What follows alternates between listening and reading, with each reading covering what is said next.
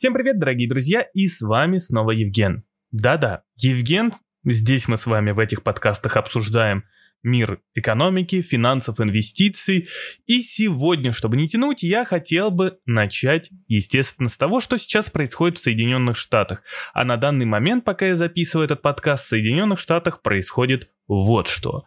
А значит, Палата представителей собралась для того, чтобы объявить Трампу импичмент. И уже уже все-таки этот импичмент в Палате представителей прошел с голосами, разделенными примерно 221 против 203 за выдвижение законопроекта об импичменте Трампу. Но а, значит, Шумер, это глава, так сказать, демократов, э, э, обратился к МакКоннеллу, главе республиканцев в Сенате, э, с просьбой о срочном судебном разбирательстве по импичменту Трампу. То есть э, демократы, в принципе, хотели уже на этой неделе, точнее, даже хотят на этой неделе выдвинуть Трампу импичмент. Но МакКоннелл заявил, что он не будет в срочном порядке собирать Сенат, а Сенат сейчас типа а на выходных до 19 числа. То есть а, получается так, что Сенат соберется для импичмента Трампа 19 числа, за день до инаугурации избранного в Соединенных Штатах президента Байдена.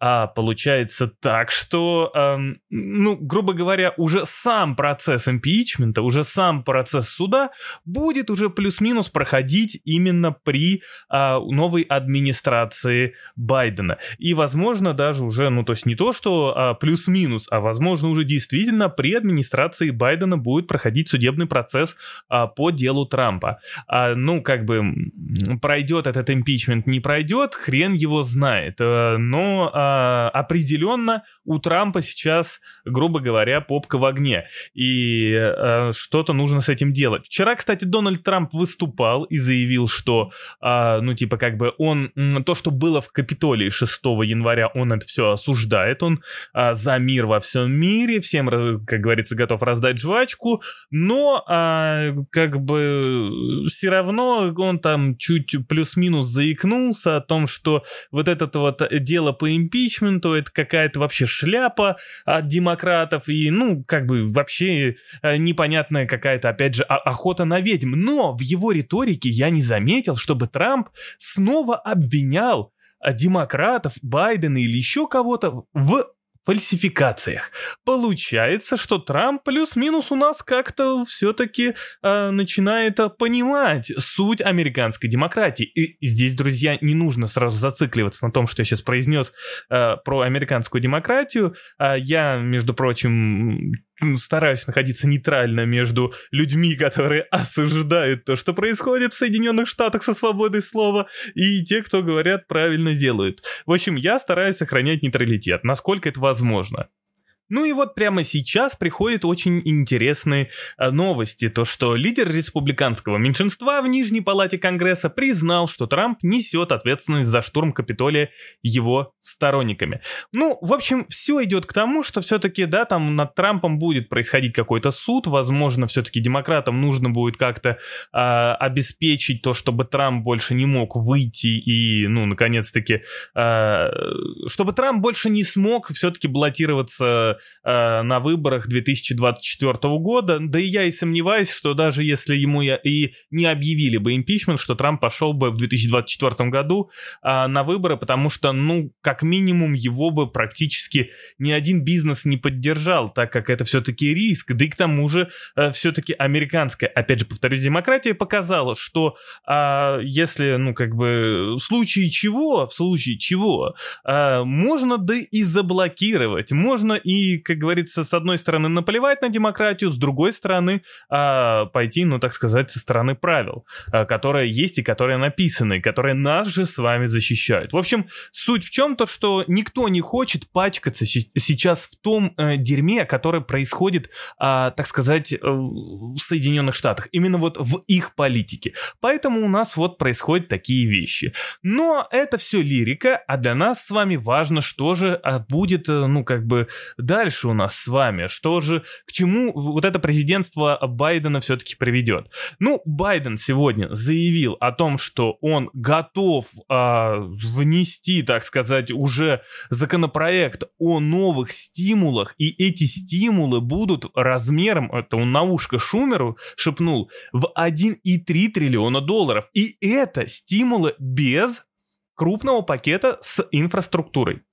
А, значит, суть в том, что, скорее всего, да, там, ну, понятное дело, что Байден хочет а, выделить людям по 2000 долларов, а, ну, то есть стимулы будут направляться в экономику Соединенных Штатов, и это, ну, для нас с вами это хорошо. Почему? Потому что, ну, как бы...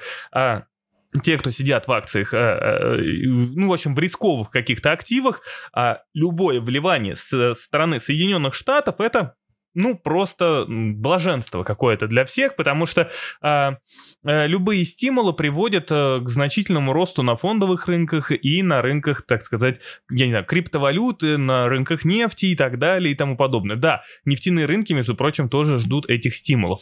Вопрос только вот в чем. Сейчас э, встает, так сказать, поперек вопрос об инфляции в Соединенных Штатах. Почему инфляция так важна? Почему э, инфляция это не просто, знаете, как э, вот мы с вами привыкли смотреть, что, мол, ой, инфляция это у нас, ну типа вот рост цен на продукты. Нет, на самом деле в нашем случае инфляция это все же э, то, что может привести, то есть если будет резкий рост какой-то инфляции, может привести к тому, что пакет стимулов в Соединенных Штатах э, точнее не пакет стимулов, а стимулы от Федерального резерва, то есть от ФРС США, от Центрального банка Соединенных Штатов, начнут тормозить, что, естественно, э, приведет к оттоку денег из рисковых активов, а, что уже, между прочим, в принципе, приводит к тому, что доходность по казначейским облигациям Соединенных Штатов начинает расти, что уже приводит к тому, что индекс доллара США начинает расти. То есть пока что а, то, чего боялись, так сказать, разные огромные и крупные аналитические агентства потихонечку начинает происходить. То есть а, начинает происходить то, что а, мы ну, подходим, так сказать, к фазе торможения стимулирующих мер. И эта фаза, она в принципе будет короткой, потому что после фазы торможения стимулирующих мер пойдет фаза сворачивания стимулирующих мер. Так вот, а, в Соединен... Соединенные Штаты намного ближе всех сейчас к тому, чтобы начать, а, ну, из развитых стран, естественно, а, чтобы начать начать сворачивать те самые э, стимулирующие меры. Точнее, не то, что из развитых стран, а из огромных экономик, то есть э, э с мировыми валютами. То есть, э, грубо говоря, намного ближе Соединенные Штаты к сворачиванию стимулирующих мер, чем Евросоюз.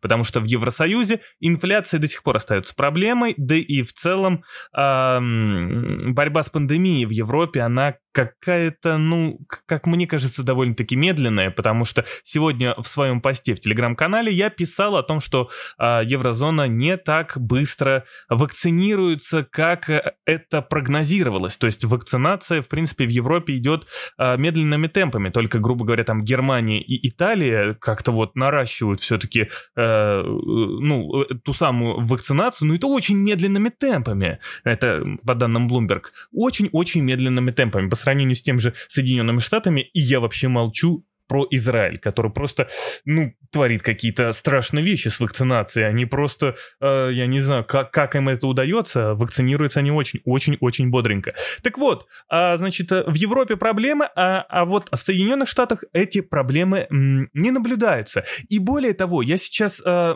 опять же, в Телеграм-канале постоянно пытаюсь разбирать то, что говорят председатели ФРС, и а, значит, у председателя ФРС полностью изменилась риторика по сравнению там даже с декабрем. То есть э, месяца еще не прошло. Там под конец месяца выступали какие-то Э, главы, э, ну, председатели Федрезерва.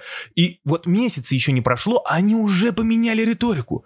То есть они уже видят какой-то рост инфляции. Как минимум точно рост инфляции будет весной. То есть э, это обуславливается какими-то сезонными факторами, которые есть. И э, вот здесь будет самый главный вопрос. То есть это будет сезонный фактор или инфляция останется выше 2%, как это уже прогнозируется теми самыми а, председателями Федрезерва. Так вот, если инфляция останется выше 2%, то мы с вами увидим то самое торможение стимулирующих мер, и акции ну, господи, э, рисковые активы, такие как акции компаний, криптовалюты, я не знаю, нефть и так далее и тому подобное, а, начнут корректироваться. Начнут корректироваться. Ну, криптовалюты начнут корректироваться, естественно, больше, чем акции компаний. Все-таки это акции компаний Соединенных Штатов. Они будут тоже опираться и смотреть на то, что происходит в экономике Соединенных Штатов. А вот а, криптовалютам очень сильно нужна а, высокая ликвидность. Так как ликвидность а, будет, ну, будет снижаться, потому что, ну, начнут сворачивать стимулирующие меры, крипта будет, естественно, падать намного сильнее, чем а, те самые акции компаний. Но акции компаний сейчас находятся просто в каком-то нереальном, а, в нереальной какой-то перекупленности. И мне тоже непонятно, то есть, как э, экономика мировая может догнать те самые акции компаний. Хотя, с другой стороны, да, мы можем с вами, а, в принципе, а, если акции компании, да, то есть, если фондовый рынок Соединенных Штатов находится в огромной перекупленности, а, то снятие ограничений в Соединенных Штатах как раз-таки приведет к тому скачку, который сократит, возможно, вот это вот отставание а, экономики Соединенных Штатов от фондового рынка. Но все будет на самом деле очень сильно зависеть от инфляции, потому что а, торможение стимулирующих мер, скорее всего, тормознет именно рост фондового рынка, но экономика, так как она будет восстанавливаться на эффекте от стимулов, который будет еще э, какое-то время присутствовать, то, возможно, как раз-таки экономика и догонит фондовый рынок. Но, а, повторюсь, э, скорее всего, криптовалютный рынок уже будет падать, потому что криптовалютный рынок, он подпитывается в основном только, э, ну, высокой ликвидностью. А, значит, сырьевые рынки, здесь все будет зависеть, естественно, от такого такого центрального банка, как ОПЕК. То есть то, что будет делать ОПЕК, э, как они будут себя вести, так, в принципе, и будет а, на ценах нефти. Но а, мы с вами прекрасно понимаем, что приходит Байден, и у Байдена совершенно иная а, политика, геополитика, чем у Трампа. Ну, об этом мы с вами поговорим как-нибудь в другом каком-нибудь подкасте, либо на видосе, который я записываю тоже на YouTube. Не забывайте приходить а, на мой YouTube канал и там тоже смотреть на меня и на мои ролики. Так вот, а, значит, что у нас а, сейчас с вами является важным триггером? Сейчас у нас с вами важным триггером, естественно, являются стимулы. Стимулы Байдена. А, потому что а, стимулы Байдена могут дать как раз-таки фондовым рынкам, ну и, естественно, криптовалютным рынкам, а, рынк, сырьевым рынкам, товарным и так далее и тому подобное, рывок. Этот рывок неизвестно, будет ли он последним рывком. Э, ну, я имею в виду последним перед, э, э, можно сказать, ужесточением монетарной политики и фискальной. Вот. А, неизвестно, неизвестно. Вот. А, но а, для криптовалютного рынка, скорее всего, скорее всего, вот, вот здесь будет некий вот такой последний рывок. И дальше, скорее всего, криптовалюту уйдет, уйдут в какой-то флет. Опять же, все будет зависеть от того, куда двинет экономика Соединенных Штатов, куда двинет бакс, куда двинет инфляция и так далее и тому подобное. Вот, вот здесь будет тонкая грань, то есть мы вот будем смотреть на второй, квар... Э, на, на второе полугодие. Первое полугодие, я просто предполагаю, что именно под конец первого полугодия как раз-таки у нас все должно встать, все должно затормозиться, где-то начаться коррекция, но вот все плюс-минус должно встать. Именно я сейчас про рисковые активы. А, вот второе полугодие уже будет показательное, потому что уже в 2022 году, и вот я на 100% уверен, что ФРС начнут уже ужесточать свою э, денежно-кредитную политику, что уже точно затормозит рост э, того, той же самой крипты. Но фондовый рынок будет играть немного по другим правилам, потому что все-таки э, фондовый рынок, он как накачивается деньгами, так и, ре- и реагирует на э, экономику Соединенных Штатов. Но вот э, здесь, опять же, тонкая грань. Если все-таки будет расти э, доллар очень сильно, э, в цене, то фондовый рынок будет тормозиться. Но, дорогие друзья, здесь тоже есть одно но.